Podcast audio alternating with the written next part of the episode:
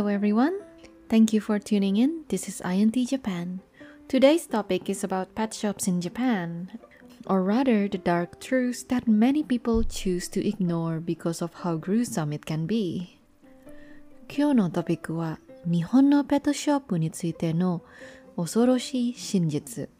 それでは始めましょう。2020 saw a surging number of pets sold in Japan.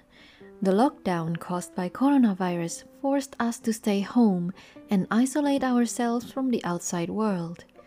No company, no human contact.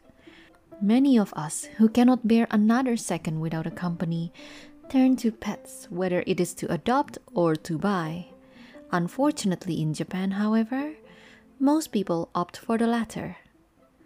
According to the Japan Pet Food Association, the number of new pets in 2020 increased by roughly 15% for both dogs and cats. And naturally, as demand goes up, so do the product's prices. In Japan, there are still a high number of pet shops. Most of these shops offer purebred dogs and cats at astronomical prices. Some go as high as 2 million yen. These animals go through stringent DNA testing and very selective breeding, ones that don't make the cut go out.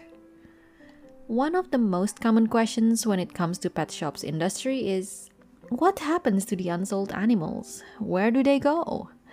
The short answer is they get sold elsewhere, mostly to breeders to be used as breeding dogs and cats. According to Japanese law, if the dog or cat is over 9 months old, they can give birth, and therefore they can be used for breeding. Getting a pet is not the same as getting new clothes. It's a big decision and it's a lifelong commitment. So, naturally, not every animal in the pet shop is lucky enough to go home to a loving family. And let's face it, most people prefer the puppies and kittens to be as young as possible. Of course, there is a law in Japan that dogs can only be sold after they reach 56 days old, but there is no strict law about what should be done if the animals are unsold. And this is when the story gets darker. I've been to a few pet shops in the past. While the puppies and kittens look cute and all, I can't help but wonder if anyone would feel happy being locked up in a cage. In Japanese pet shops, puppies and kittens are usually displayed inside tiny glass cases. Most of them are separated from one another. Beneath each glass case, you can see the information about the puppy or kitten, the price, the breed, date of birth, and payment options. Imagine if an orphanage adopts this method and display kids behind a glass case and a price tag underneath. That would be a global outrage. Of course, being displayed in small glass cases is the least horrific thing in the pet shop industry. A former pet shop staff in Saitama Prefecture decided to speak up in an interview about the cruelty he witnessed during his time at the major pet shop chain. He said, At the back of the store, there is a backyard that customers cannot access. Dogs and cats that are scheduled to be displayed in the store are waiting there. In order to keep them calm, they are fed various chemicals and medicines. A few of these animals sometimes get sick or exhausted. Such animals are put in a corner of the backyard and left alone. When the staff ask if he should take them to the vet, the store manager would coldly say, "Mm, It's going to die anyway, so leave it alone. And inside this inaccessible area, there is a big refrigerator. You can guess what I'm going to say. And what you're assuming is probably right. This refrigerator is where they keep the dead animals that don't make it, the puppies and kittens that get sick and left alone. When the refrigerator is full, it is emptied. No one knows where the manager takes the dead animals. When it comes to selling pets, there are strategy manuals that staff usually have to follow. If the mother is the one in control of whether or not the kid gets a pet, the staff is encouraged to shower the mother with compliments. staff are told to tell the mother about the educational value of raising a pet for children. If the one in charge is the father, then the staff are told to tell him about the connection between pet ownership and social status. No, the staff doesn't make personal recommendations unless asked. As a dog owner, I've learned that some breeds may be unsuitable for people. For example, I love huskies. They're cool, hilarious, but excessively loud. My personality would clash with them as my energy level is nowhere near theirs. I'm not as active in general, so I wouldn't make a good husky owner. In pet shops, customers usually pick the cutest dog or cat and they tell the staff, "Hey, I want this one." And the staff will get the paperwork ready without question, even if the customer was 90 years old and carrying an oxygen tank. It doesn't matter as long as they can pay the full price, then they can go home with the pet. It sounds absurd, especially with advanced countries like Australia and New Zealand already prohibiting sales of animals in pet shops. In Japan, unfortunately, many people still prefer to buy rather than adopt. And it's a big multi million dollar business. The Japanese pet industry is a huge market that can generate sales of over 1.5 trillion yen annually. When I ask my students whether they have considered adopting a pet, they said not really. Why is that? One, because they want to raise them from puppies and kittens. Two, because they're worried about behavioral issues. If a pet is surrendered to the shelter, they assume these pets have bad manners or aggressive or things like that. And lastly, number three, the adoption process for animals can be very strict. If you don't pass the trial period or the interview, then you cannot get a pet. Learning about the dark side of pet shops in Japan is like going down a shit filled rabbit hole. I was curious about where these cute puppies and kittens come from. What I found left me speechless. So, obviously, we all know that pet shops get their animals from breeders, but not all breeders are good. In order to save money, some breeders would resort to inbreeding. Some would neglect vaccinating them. Some would abandon dogs who can no longer produce puppies. Puppies who have defects could be killed, abandoned, or surrendered to the shelter. In Japan, there is a high demand for small dogs due to apartment regulations. Many apartments don't accept large dogs, the smaller the better. Teacup breeds, whatever that's supposed to mean, like Chihuahua, Poodles, and Pomeranians are at the top of the list. So breeders start forcing young dogs to give birth to litters and litters of small puppies. I imagine it's the same way for cats. I asked one of the staff at the pet shop why one Chihuahua is way more expensive than the other, even though they look the same to me.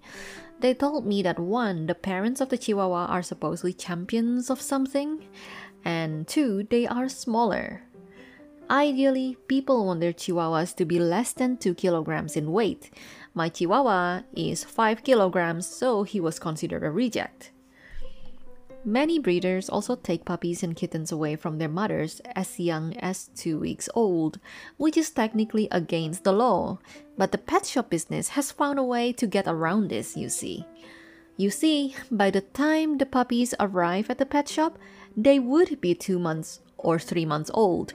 So, why were they taken after two weeks? Well, the answer is that they are not taken directly to the pet shops to be sold. Instead, they are shipped to some kind of private auction attended by people in the pet shop businesses. The puppies and kittens are then placed in boxes that would go around on a conveyor belt. Think conveyor belt sushi restaurant. And people would bid for them. The highest bidder wins. The sold puppies and kittens are then transported to the pet shop to be sold to customers. Sadly, many of them die during transport because they're way too young to survive the journey. And how do they get away with this? Simply by reporting these dead animals as missing instead of dead. In Japan, animal rights are not as progressive as an animal lover would expect them to be. Based on a website called POWER, according to the Ministry of the Environment in 2014, over 46,000 dogs and cats are legally killed at the Department of Public Health called Jichitai, local animal shelters, and animal welfare shelters in just six years between 2009 and 2014 roughly 1 million dogs and cats, which included both strays and ones surrendered by their owners or breeders, were taken to so called dream boxes, where they face an inhumane death by gassing. They make it sound like the animals are simply going to sleep, and I'm sure this is how they advertise it. But in reality, it's a process that can take 10 to 15 minutes before they die. In many cases, all sized dogs and cats, whether large or small, are given the same amount of gas exposure. So some animals may suffer longer than 15 minutes. Apparently, gassing is relatively new. In the past, they used to use injections, but as the impact of euthanizing animals was too traumatic for the people, they changed to gas instead. I sympathize with the vets who are in charge of culling these abandoned animals because after these animals have been put down, vets are required to check them by hand one by one to make sure that they are really dead. Surely enough, many vets suffer from psychological distress. I'm sure you don't become a vet because you hate animals, it's usually the opposite. You have the idealistic dream of saving as many animals as you can. Instead, the government tells you to kill them in order to control the population and free up some space in a shelter. What's even crazier is that before the animal law revision in 2013, pet owners could legally surrender their unwanted pets at Jichitai. It can be hard to imagine, but the Jichitai had trucks going around collecting unwanted dogs and cats in some cities, like a garbage collector. Luckily, that's no longer allowed. Owners are now encouraged to look for another family to give their pets to instead of relying on Jichitai. But as I mentioned before, not all owners are willing to take the long way around and do the responsible thing. Statistically speaking, the number of cullings has decreased in Japan, but it's not because of what you think. After the Act on Welfare and Management of Animals was amended in 2013, Government run shelters can refuse to take animals in if there are no good reasons why they should. So many shelters are taking in fewer animals, therefore leading to lower figures on the spreadsheet. As a result, many pet dealers will have a backlog of unsold pets, and this is where the so called collectors come in. For a sum of money, these collectors take in the unsold pets, resell them to breeders or laboratories. In 2014, the year after the law was amended, you know, the law that encouraged pet owners to be more responsible and caring towards their pets, police found the bodies of more than 40 small dogs in the riverbed of the Kinugawa River in Tochigi Prefecture.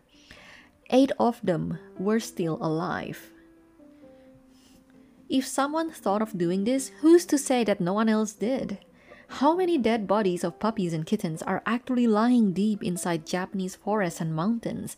How many of them were buried alive? Many people choose to buy their pets because it's hard to find puppies or kittens at the shelter, but that's actually a misconception. As a matter of fact, a lot of stray kittens are brought into the shelter each day as stray cats are usually left alone. Dogs, on the other hand, due to their risk of developing rabies, have to be caught and taken in, and that's why there's almost no stray dogs around. And that's one of the reasons why Japan has been a rabies free zone for decades. Before the revised Act on Welfare and Management Animals was finally passed into law in 2013, most owners who surrendered their pets had a lot of excuses, with the most common being inconvenience. That's right, this includes the owners moving into a new place where pets were not allowed, watchdogs becoming useless because it's getting old, the dogs won't stop barking, the owners have some financial issues because they don't realize how expensive it is to own a dog or a cat, and also, as they get older, dogs and cats stop being cute. I don't know about this one because even though my dogs are getting older, I still think they're cute as hell. Some owners also surrender their pets to the shelter because they don't want to witness their pet's death. While it's a logical excuse, it's an immoral one. The last thing your pets want to see before they go are not a bunch of strangers. They want to see you. And you, as the owner, have the duty to see them off. They're family, and for the years of happiness that they've given you, you owe them a proper farewell, no matter how painful it is for you. Now, abandoning animals have become a punishable crime in Japan. If caught, you may face up to one year in prison or a fine of up to 1 million yen. Unfortunately, people still do this anyway because, being brutally honest, the law enforcement is not going to expend their energy and limited resources to check on every pet owner. I had to report one of my neighbors once because I felt they were mistreating their dog. Their dog was so thin and he was kept on a short leash outside. He could barely run around and he looked miserable. But when the authority came to check on him, they told me there's nothing wrong with the dog. Since the dog is vaccinated and rabies free, there's nothing they can do. It was one of the biggest letdowns I've ever experienced in Japan. I still think about that dog and how tempting it is to just kidnap him in the middle of the night. Take it from me, Raising dogs require a lot of sacrifices. Expensive vet bills, lack of freedom, and heartbreak are some of the things you have to keep in mind before you get a dog. If you have other priorities that may take you away from your pets, then you really shouldn't get one. When my dogs died, I couldn't eat for a week. I'd cry myself to sleep and wake up crying again. I kept thinking if I had done that, if I had done this, my baby would still be alive. Until now, I still can't look at the pictures of my dogs in my phone because every time I look at them, I still feel that tinge of pain in my chest. It's been three years, but I still miss them every day. I don't regret having dogs, even though watching them die kills me every time. Their love is so unconditional, and they are grateful for every single thing that you give them even if it's just some food you accidentally drop from your plate, for them it's like, oh my god, it's the best day ever. Every time I buy my Dachshund a new bowl from the Hyakuen shop, she gets really excited and starts stomping her tiny feet. That joy on her face makes everything worth it. In the ideal world, everyone would adopt stray dogs and cats and pet shops would disappear. But that's unlikely to happen anytime in the near future. So the best thing we can do for now is support the organization that are supporting these changes. For those of you who are interested in adopting dogs or cats, there are a few websites that specialize in animal adoptions, and this is not limited to dogs and cats. There's fish, turtles, hamsters, birds, you name it. I will write the website names in the podcast description, so please check them out when you have time. I know I keep going on about my dogs, but I honestly think life is better with them in it at least more colorful. They definitely teach me to be grateful and be happy for the small things that we do have. As always, thank you for listening. If you have any suggestions or if there's any topic you'd like me to cover, feel free to message me. See you next time.